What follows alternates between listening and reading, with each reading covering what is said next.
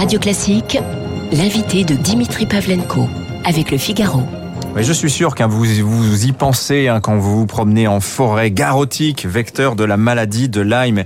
Est-ce que c'est le problème majeur de santé publique que l'on nous présente communément Bonjour Eric Combe. Bonjour. Vous êtes chef du service des maladies infectieuses à la Pitié-Salpêtrière et vous signez un livre sur ce sujet, Maladie de Lyme, réalité ou imposture, ça paraît chez Bouquin. Votre thèse en substance, hein, c'est qu'il y a bien un scandale sanitaire autour de la maladie de Lyme, mais c'est pas forcément celui de l'épidémie cachée. Euh, voilà ce qu'on lit absolument euh, partout. Qu'est-ce que c'est d'abord peut-être euh, très basique? C'est quoi cette maladie de Lyme? Euh, Et pour aller parler d'épidémie, à quel niveau il faut commencer à s'inquiéter? Très rapidement, c'est une maladie euh, qui est liée à une bactérie euh, qui est transmise par une piqûre de tique. La borréliose de Lyme. Voilà, la borréliose de Lyme. La, la bactérie s'appelle une borrelia, c'est pour ça qu'on dit borréliose de Lyme. Et elle est transmise par une tique, enfin par une espèce de tique parmi les centaines d'espèces de tiques qui existent. Mmh. Et euh, alors les chiffres, je suis allé voir sur Santé publique France. 25 à 70 000 cas répertoriés entre 2009 et 2019 avec euh, un niveau de prévalence qui... Alors là, c'est parlant parce qu'on a pris l'habitude avec le Covid de ce genre de données. Vous avez fait beaucoup de progrès. Oui, effectivement. enfin, moi et les autres. Hein, euh, tous. On était à 100 cas pour 100 000 habitants en 2017, 2018. C'est pas mal quand même. Oui, oui, oui, oui, c'est pas mal. on est à un niveau épidémique là. Oui, bah, oui, un niveau épidémique. Enfin, c'est comme ça depuis quand même plusieurs années. Hein, euh, même si ça peut-être augmenté euh, au cours des dernières années, on n'en est pas complètement sûr, mmh. euh, parce qu'il faut attendre d'autres études ultérieures pour le confirmer. Mais c'est une maladie qu'on connaît bien, avec laquelle on, on vit depuis des années. Et non, effectivement, il y a des cas, hein, on va pas nier qu'il n'y a pas de cas. Après, euh, c'est pas un problème de santé publique comme le Covid, par exemple, vous voyez. Le problème, en substance, hein, je vais le résumer simplement, c'est vous dites qu'en France, il y a des Lyme doctors, des gens qui se, qui ont, accaparé littéralement le sujet, extrêmement minoritaires dans leurs opinions au sein de la communauté scientifique, mais ce sont eux aujourd'hui qui donnent le là, y compris auprès des pouvoirs publics, y compris auprès de la haute autorité de santé.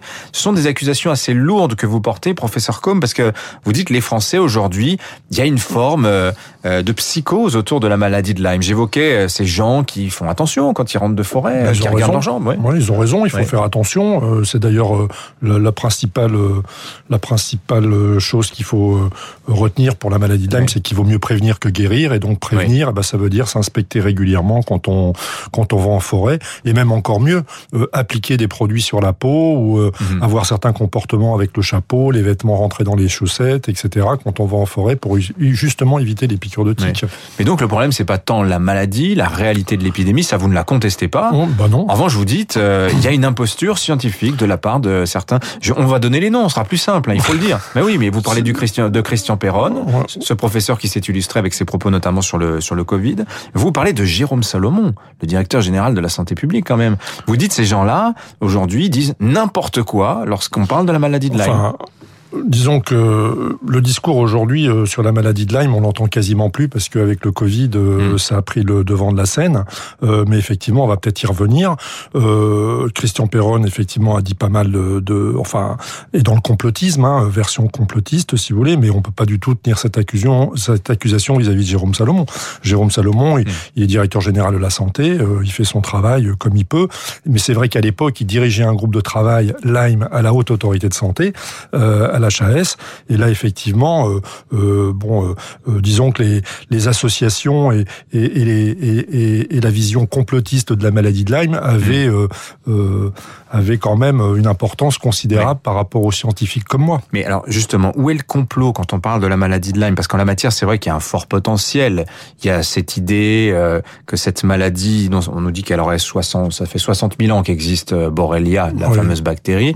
Mais moi, j'ai j'ai lu et, et dans des magasins, dans de la presse euh, respectable, que ce serait un- une expérience militaire qui aurait mal tourné dans un laboratoire de la ville de Lyme aux États-Unis, d'où son nom. Alors effectivement, Alors, la, qu'en est-il? bah, la, la- la réalité, c'est qu'effectivement, la maladie a été découverte pour la première fois dans le comté de Lyme euh, aux États-Unis, et donc Oui. c'est pour ça que la maladie mm, a ce nom-là. Après, euh, la théorie comme quoi euh, la maladie a été importée par des chercheurs nazis, qui est une théorie d'ailleurs reprise par par la tendance complotiste que je dénonce un peu dans livre et qui est une tendance qui vient des États-Unis, quand même, ne l'oublions pas, où ça a démarré il y a quand même une trentaine d'années et où ils en sont un peu revenus. Euh, ben ça, c'est faux. Par contre, euh, effectivement, euh, il euh, n'y a aucun argument pour, euh, hmm. pour, pour, affirmer ça. Mais la fuite de laboratoire, euh, vous, vous, vous mettez de côté cette théorie euh, ça, oh, Oui, parce que c'est une maladie en fait qui avait déjà été décrite en Europe euh, par le passé. simplement, on n'avait pas été voir et puis, elle, et puis elle on n'avait pas trouvé l'agent pathogène surtout. Ce livre, professeur Com, moi quand je l'ai lu, je me suis dit d'abord, mais que va-t-il faire dans cette galère à un moment où c'est vrai, vous, vous le savez, vous êtes professeur, vous passez beaucoup sur les plateaux de télévision pour le Covid.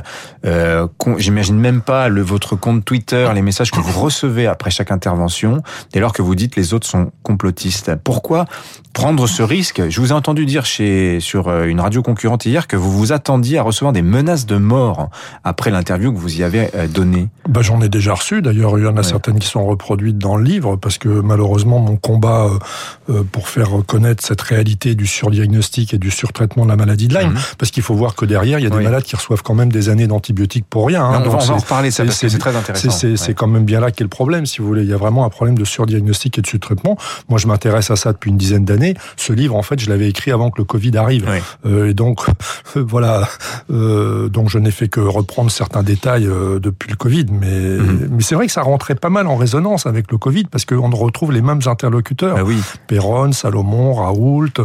Et puis, la même gangrène, quelque part, des institutions au plus haut sommet de l'État de, de, de, l'administration euh, sanitaire euh, euh, par des théories complotistes soutenues par des associations et qui occupent plus de place dans ces groupes de travail que les scientifiques, ce qui est mm. quand même proprement incompréhensible. Parce qu'en en fait, vous dites dans ce livre, euh, il y a des gens qui pensent avoir la maladie de Lyme, euh, qui disent regardez, j'en ai tous les symptômes, j'ai des troubles neurologiques, mhm. j'ai des douleurs arthritiques, mhm. et vous dites en réalité, c'est probablement autre chose. C'est-à-dire que ils souffrent d'autres pathologies que celles qu'ils croient avoir. Mais il n'y a pas que moi qui le dis en fait. Hein. D'abord, ça avait déjà été dit par les Américains dans les années 90, donc j'ai redécouvert mhm. un problème qui en fait euh, euh, était très ancien et que la poussière avait été un peu mise sur le tapis, si je peux dire.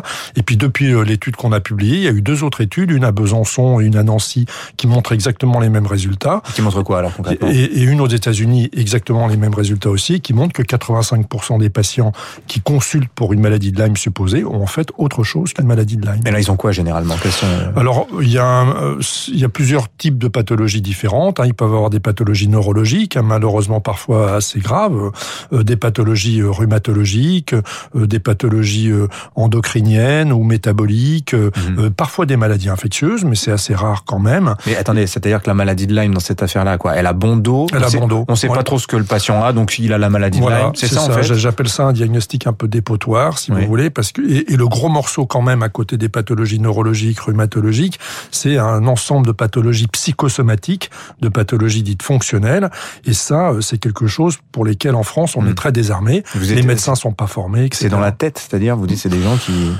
non, c'est pas. Euh, on peut pas dire que ça soit dans la tête. Euh, c'est des problèmes de.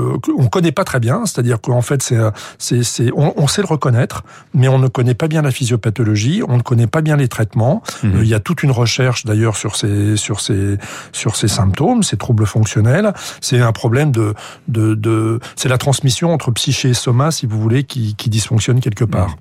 Euh, non, mais c'est, c'est, c'est intéressant parce que cette idée d'un diagnostic euh, ça pose question sur les compétences des, médecins en France. Et je renvoie une citation que vous aviez faite à propos, alors c'était plutôt une question de santé publique. À propos du Covid, vous disiez ce virus, il a montré qu'on était un pays en voie de sous-développement, euh, que le virus était trop intelligent pour nous, nous les Français. Euh, professeur Eric Combe, c'est quoi? Il faut comprendre une, forme de modestie de votre part à l'égard de de votre de votre propre science euh, Comment ah bah, Je pense que la modestie, de toute façon, c'est une qualité fondamentale en, médecine, hein, donc euh, et pour un scientifique euh, a fortiori. Hein, donc ça, si c'est l'occasion de le rappeler, effectivement, il faut le rappeler. Non, parce que moi, dans votre livre, il y a une expression que j'ai trouvée intéressante. Vous dites, dans ce dossier-là, vous êtes opposé à certains de vos confrères parce que vous n'avez pas les mêmes opinions scientifiques. Et ça, les, les Français ont découvert à l'occasion de la crise du Covid que bah oui, il y avait des batailles d'opinion dans la science. La science mmh. est une affaire de vérité, mais au terme d'un affrontement, parfois idéologique. Oui, mais là, si vous voulez, le problème, c'est qu'on est quand même 95% à penser la même chose, et ce sont les 5% euh, mmh. restants euh, qui pensent complètement à, à l'envers de, de, la science, euh, qui occupent le, devant de la scène, qui se retrouvent à l'Assemblée nationale, invités par la commission oui. Line de l'Assemblée nationale. Vous vous rendez compte, il y a quand même une commission Lyme à l'Assemblée nationale. Quoi. Moi, je transpose, je me dis commission Covid et hydroxychloroquine, je retrouve les mêmes termes du débat. Voilà, exactement. Ce bah, exactement. C'est, on, en fait, les, deux histoires euh, ont une certaine symétrie. Mm. C'est, c'est, très intéressant à voir. Hein. On, non seulement on retrouve les mêmes personnages, mais on retrouve aussi ce, ce, ce même degré de, d'infiltration euh, euh, par des théories foireuses, hein, disons-le franchement, non démontrées par la science mm. et qui remontent à un niveau très élevé de l'administration d'État. Si, pour résumer, professeur Combe, parce que vous avez dit des choses, je pense, assez troublantes pour beaucoup de gens qui nous écoutent, euh, la maladie de Lyme aujourd'hui, est-ce qu'il faut en avoir peur? Ben euh, quel est, quel est, Si on devait résumer l'état des, des lieux de la maladie de Lyme en France aujourd'hui? Bah, c'est une maladie fréquente, on va pas le nier, surtout dans certaines régions, principalement oui. Euh, l'Alsace, enfin l'est de la France et puis le, oui. le, Massif central, même s'il y en a un peu partout, qui se guérit euh, très facilement quand elle est repérée tôt. 15 euh, jours d'antibiotiques suffit, au maximum 21 jours, et pour qu'on reconnaît facilement au bout d'un certain temps d'évolution, avec une sérologie qui est très sensible au-delà d'un certain temps d'évolution. Évidemment, il y a toujours un, un petit laps de temps avant que les anticorps apparaissent et qui ne pose pas de difficultés difficultés thérapeutiques majeures. Mmh. Par contre, qui peut poser certaines difficultés diagnostiques, euh, notamment dans des régions où les médecins n'en ont pas l'habitude. Mmh. Je ne nie pas non plus euh, le problème de sous-diagnostic et de sous-traitement, de sous-reconnaissance de la maladie. Donc j'ai été piqué par, euh, euh par une tique euh, j'ai un, un, soupçon, qu'est-ce que je fais? Je vais à l'hôpital? Alors, euh, il faut que, non, il faut que vous sachiez que maintenant, il y a un site très bien fait. Vous pouvez prendre la photo de la tique, vous enlevez la tique, vous la prenez en photo avec votre, euh, votre iPhone et vous envoyez euh, euh, la photo de la tique sur un site Internet. Vous avez l'adresse en tête, là? bah, Elle est dans mon bouquin, si vous voulez vérifier, mais je me rappelle plus de la page exactement. Et je la donnerai aux auditeurs Voilà, vous la donnerez aux auditeurs, je vous la donnerai tout à l'heure, je la retrouverai. Et, et donc, voilà, il y a un site Internet et il vous renvoie l'espèce de la tique parce qu'il n'y a qu'une espèce de tique qui transmet la maladie de Lyme. Hein, parmi 800 espèces euh, qui, qui, potentiellement peuvent transmettre ouais. des choses, non, enfin moins d'espèces peuvent transmettre des choses, mais il y a 800 espèces qui peuvent voilà. vous tiquer. Et donc, euh, voilà, il vous renvoie le nom de la tique et il vous renvoie ce que vous risquez. Voilà, il y a un Shazam de la tique. Exactement. général. En tout cas, professeur Co, merci d'être venu nous voir. Je rappelle le titre de votre livre, Maladie de Lyme, réalité ou imposture. C'est paru chez ces jours-ci chez Bouquin. Merci à vous.